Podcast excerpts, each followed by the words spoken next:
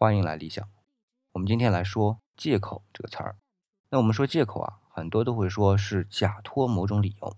我在百度上找了一下啊，“借口”这个词条下面是这么说的：一、以某种事为理由，非正式的理由啊，比如说不能借口快速施工而降低工程质量。那么第二个，假托的理由，例如别拿忙做借口而放松学习。第三，借口所借的。必须不存在，否则呢不是借口。哎，然后词条下面啊就做了解释，他这么说的啊，在每一个借口的背后都隐藏着丰富的潜台词，只是我们不好意思说出来，甚至我们就根本不愿意说出来。借口让我们暂时逃避了困难和责任，获得了些心理的慰藉，但是借口的代价却是无比昂贵的，它给我们带来的危害一点。也不比其他任何恶习少。那找借口的直接后果就是容易让人养成拖延的坏习惯。寻找借口的人都是循环守旧的人，他们缺乏一种创新精神和自动自发的工作能力，因此期许他们在工作中做出创造性的成绩是徒劳的。借口会让他们躺在以前的经验规则和思维的惯性上面睡大觉。那么，当人们不思进取找借口时，借口给人带来的危害是让人消极颓废。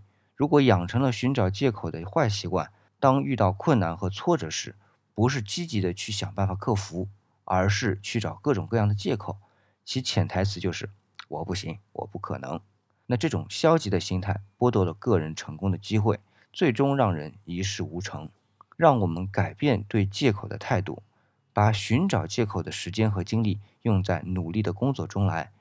因为工作中没有借口，人生中没有借口，失败中没有借口，成功中没有借口。哎，这个词条很有意思啊！这个词条的内容呢，大多数人都会认同，那或者至少知道他在说什么。因为到今天啊，借口这个词的基本词义，大家基本上是达成共识的。但是我们说啊，借口在最开始的使用中啊是有意义的，也就是说，除了今天我们一直在引用的引申义外。还有就是完全照着字面的意思去理解的，借口就是借别人的话，哎，来作为依据。最明显的啊，就是在《左传》成公二年这一篇里面，因为《左传》啊是编年体，而且呢又是以鲁国作为主体的，所以呢它的编年顺序啊都是以鲁国国君的年号来划分的。那鲁成公二年呢，就是公元前五百八十九年。那么在这一年啊。齐国呢想吃掉鲁国北边的龙城这么块地方，那就出兵去打鲁国了。鲁国呢就去魏国和晋国去搬救兵。那晋国在春秋那个时候可是第一世界啊最强大的国家。那齐国还有什么可以说的？肯定是输了嘛。那输了就逃跑了。齐国呢边跑还边打，那么就更是输得一塌糊涂。那么最后啊晋鲁魏联军啊都进了齐国的地界。那按理说就该灭了齐国啊，这不是说在春秋吗？那搁着在战国就一定是灭了。那当时晋国的统帅叫西克，就是想灭了齐国的。但是呢，一方面齐国的国君齐顷公来求饶，另外一方面呢，鲁国和魏国的国君也来劝。他们这么说的啊：“您现在是把齐国给灭了，但是齐国四处逃窜的人呢，都是他们齐国国士的亲戚后人，他们会记恨我们的。那这样我们还要在这块地上啊。”日子就难过了。反正您现在呢，也是打到了齐国，让他们把吞并我们的那个土地啊给还了出来，哎，就结束了。这样齐国呢还会感念晋国的好呢。而且啊，打仗这种事儿很难说，也不保证啊，以后我们晋国就每战必胜，对吧？